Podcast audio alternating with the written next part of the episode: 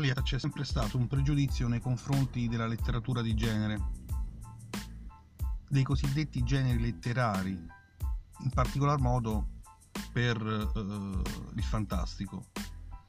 Nonostante eh, la lingua italiana, la letteratura italiana abbia eh, una tradizione portentosa eh, in questo genere, basta ricordare Dante o Ariosto che eh, sono fantasy le ragioni sono, sono tante, sono diverse, eh, potremmo addirittura buttarci in mezzo lo zampino di, eh, di Croce, di Benedetto Croce, che eh, in tutte le sue opere, che nelle sue opere spesso condanna questo tipo di narrativa. Sono ragioni non banali, tant'è vero che eh, è innegabile che eh, nel canone italiano è sempre mancato un'opera di fantastico uh, popolare, un'opera uh, fantastica di grande impatto. Anche se nel Novecento, quindi nella letteratura più vicina a noi, abbiamo avuto degli ottimi esempi di, fantasy, di fantastico, come con autori che si sono confrontati con questo genere, come Buzzati, Calvino o addirittura Landolfi, vediamo che questi autori, questi grandi autori, si sono avvicinati al fantastico non solo per divertire, non per ispirare meraviglia, ma nascondendo nelle loro opere sempre una dimensione eh, di allegoria, eh, di filosofia. Per fortuna oggi le cose stanno cambiando eh, o azzardiamo, azzardiamoci a dire sono cambiate. Molto semplicemente oggi eh, l'ambientazione, l'immaginario fantasy è diventato qualcosa di mainstream eh, tutti conoscono e tutti, se non letto, almeno hanno visto qualche puntata e parlano eh, del Signore degli Anelli. Al cinema, eh, tutti eh, hanno eh, seguito il Trono di Spade in televisione, tutti conoscono e hanno letto o visto al cinema almeno uno o due film e letto un, almeno perlomeno il primo libro di Harry Potter. Quindi eh, il fantastico in Italia sta uscendo dal suo essere un genere di nicchia e eh, sta recuperando una piena di dignità culturale. Questo non solo in Italia, eh, ma a livello mondiale e in Italia più lentamente che altrove. Ehm, vediamo che eh, tra i finalisti del premio Strega degli ultimi anni c'è stato addirittura un libro dedicato ai giochi di ruolo e questa è una cosa interessante e particolare e soprattutto una cosa che sarebbe stata impensabile fino a 10-15 anni fa c'è quindi un vero e proprio sdoganamento del genere dovuto anche al fatto che grandi autori stranieri seri di letteratura di alto livello eh, si sono cimentati eh, con, con, questo genere, con il fantasy.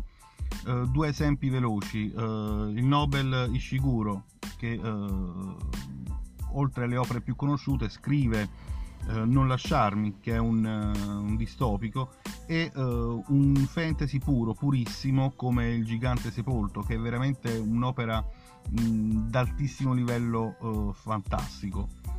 oltre ai Nobel, anche i Pulitzer si sono avvicinati al, al genere fantastico. E uno degli ultimi vincitori, Whitehead, scrive un romanzo che ha un'apparenza di storica, un, uh, un'apparenza storica, uh, in particolar modo si uh, va a occupare dello schiavismo in America. Il titolo del libro è La ferrovia sotterranea e a un lettore più smaiziato, a un lettore più attento, non sfuggono gli elementi nascosti di ucronia nel libro e addirittura elementi di steampunk. Quindi vediamo che la letteratura alta, gli scrittori di letteratura alta si stanno avvicinando uh, a un genere che è sempre stato sottovalutato come quello del fantasy. e che in realtà è letteratura altissima. Comunque, eh, in particolar modo in Italia stiamo vedendo eh, una vera e propria ibridazione dei generi, quasi che eh, i nostri scrittori ancora temano, ancora abbiano paura di mostrarsi come scrittori del fantastico. Questo perché in Italia il pregiudizio era ed è più radicato che nel mondo anglosassone, quindi eh, questo vero e proprio sdoganamento del fantasy sta avvenendo più lentamente. Ma vedremo eh, più avanti che eh, soprattutto questo 2018 ci ha portato delle belle sorprese, delle belle conferme e purtroppo anche qualche crollo letterario. Eh, in Italia, diciamo brevemente, eh, già da diversi anni ci sono scrittori che si stanno occupando di eh, parlare eh, di fantasy, di far conoscere il fantasy a più persone possibili Uh, innanzitutto voglio ricordare uh, i Wuming, il gruppo letterario dei Wuming, in particolare Wuming 4, che ha scritto un libro uh, molto molto interessante, addirittura possiamo definirlo cruciale sull'argomento, che si intitola Difendere la terra di mezzo. Non vanno dimenticati poi i simposi della sempre italianissima Silvia Costantino con tante diverse raccolte di saggi divulgativi sul fantasy apparsi sia eh, in formato libro sia all'interno di eh, riviste specializzate o meno e eh, que- mm, in particolar modo eh, raccolti con il titolo di Tutti i mondi possibili, di tutti i mondi possibili. Ancora in Italia si sta dando tantissimo da fare, eh, un altro eh, scrittore un altro personaggio della letteratura italiana contemporanea che è Edoardo Rialti. Uh, ufficialmente è uh, il biografo di Tolkien più importante in Italia e per chi di voi è più smaliziato, ha letto più uh, del fantastico, non sarà sfuggito che è anche il traduttore delle opere edite in italiano di Abercrombie. E anche lui sta portando un, avanti un vero e proprio lavoro di sistematizzazione del fantastico italiano. Ehm, a tutto questo parallelamente, contemporaneamente, eh, si è affiancato anche un analogo lavoro di eh, rinnovamento dell'immaginario da parte degli autori italiani eh, e eh, anche e soprattutto degli autori di fiction. Vedremo che appunto questo 2018 ci ha portato delle belle opere davvero e uh, fra poco vi dirò quali.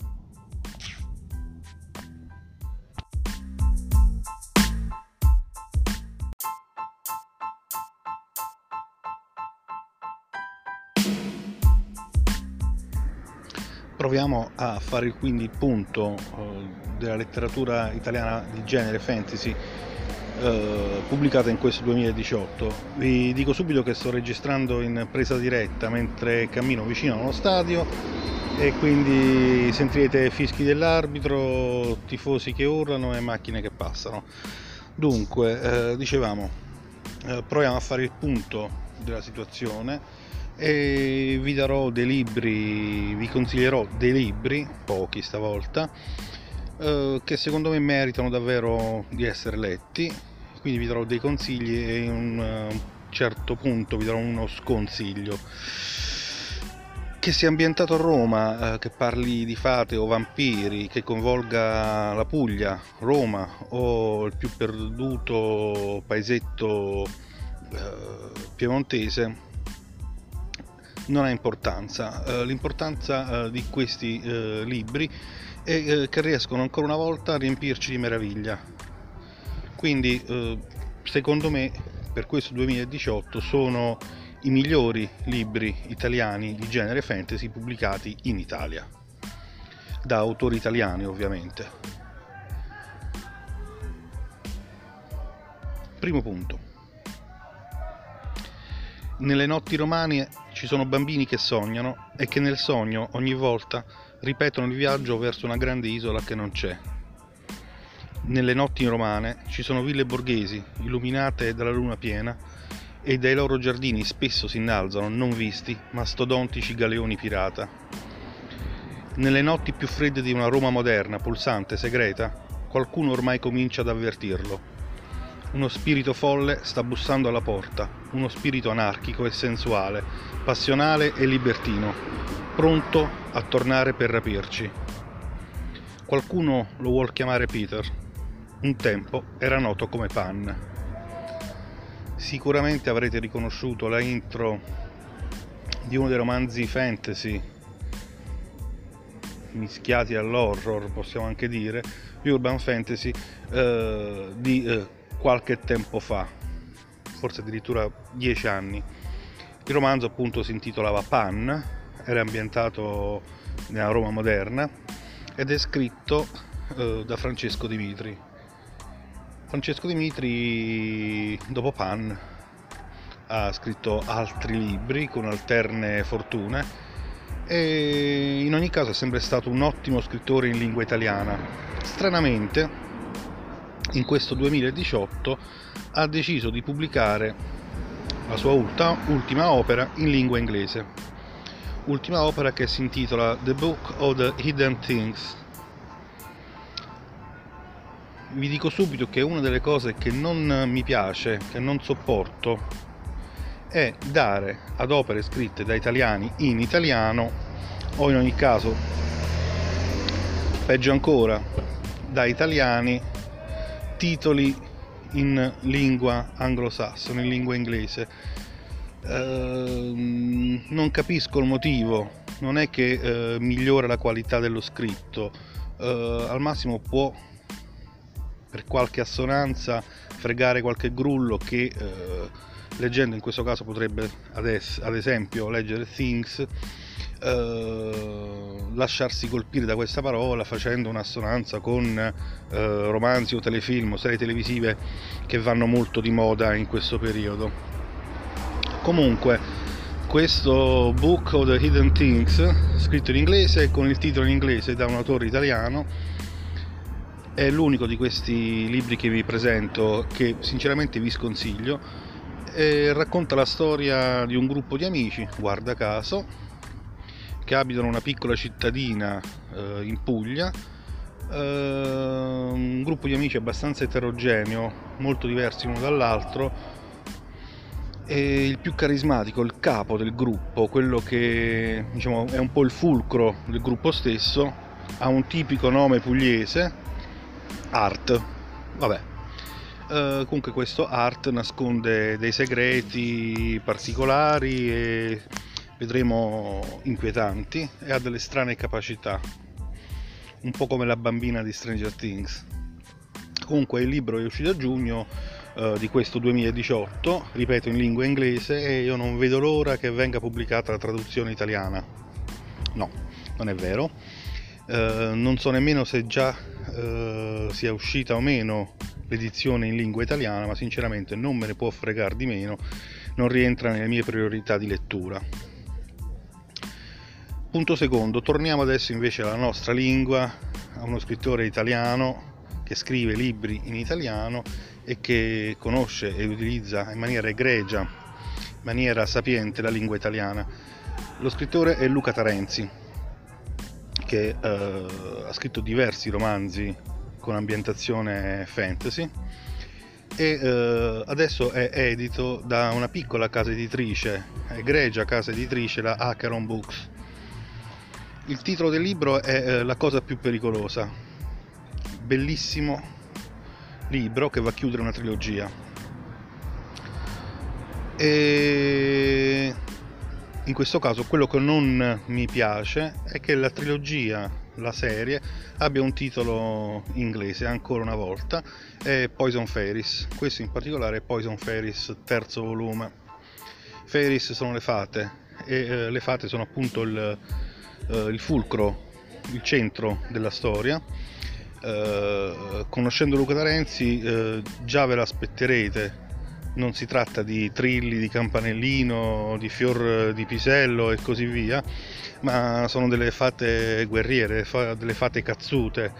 Eh, infatti assisteremo a guerre sanguinose, faide, eh, battaglie e cosa molto molto molto molto interessante per una volta noi miseri esseri umani eh, siamo il grande nemico. Terzo libro che eh, vi consiglio, ancora una volta, purtroppo questa abitudine non vogliamo togliercela, eh, anche noi italiani, di scrivere delle saghe. È la regina del fantasy italiano, Licia Troisi, che conclude eh, nella sua ambientazione romana finalmente la saga di Pandora. Prima di passare al quarto punto, al quarto libro consigliato, avrete capito che non mi piacciono le saghe troppo lunghe, non mi piace questa che è diventata una moda di allungare il brodo scrivendo più libri da 300 pagine per raccontare una storia che andrebbe benissimo in un solo volume da 200 pagine.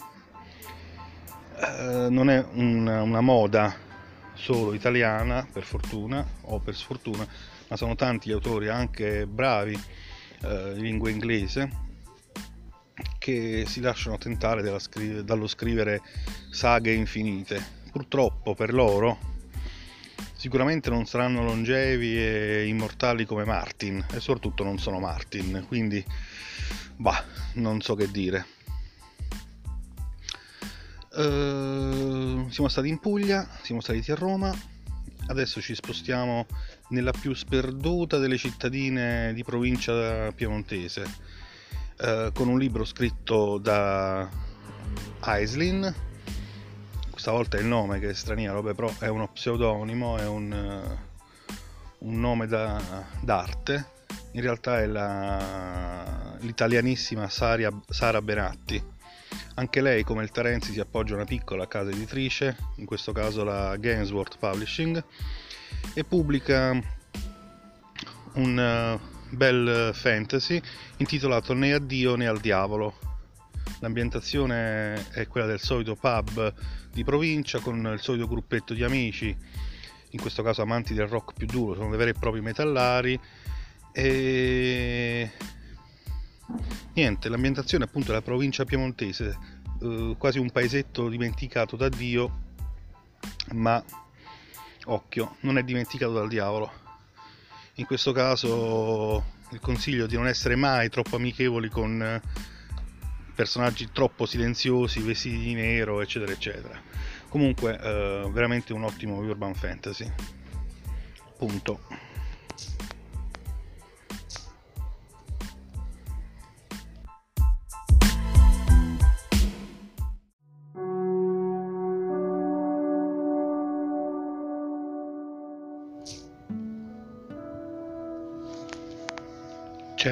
Canto che risuona da millenni nei paesi affacciati sulla croce azzurra.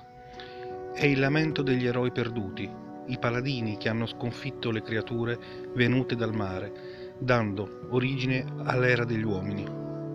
Pensavate avessi finito? No.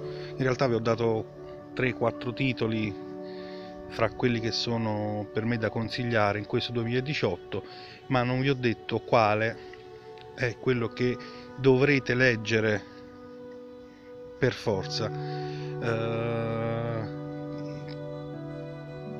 nella mia opinione il miglior fantasy del 2018 è Gli eroi perduti di Simone Laudiero. In particolare è stato pubblicato il primo volume, vabbè, intitolato Le mura di Cartavel. Ve ne parlerò in una prossima puntata per non eh, star qui a registrare puntate troppo lunghe che poi non ascoltereste. E ripeto le mura di Cartavel è in my notable opinion il miglior fantasy dell'anno. Grazie a tutti e arrivederci a presto spero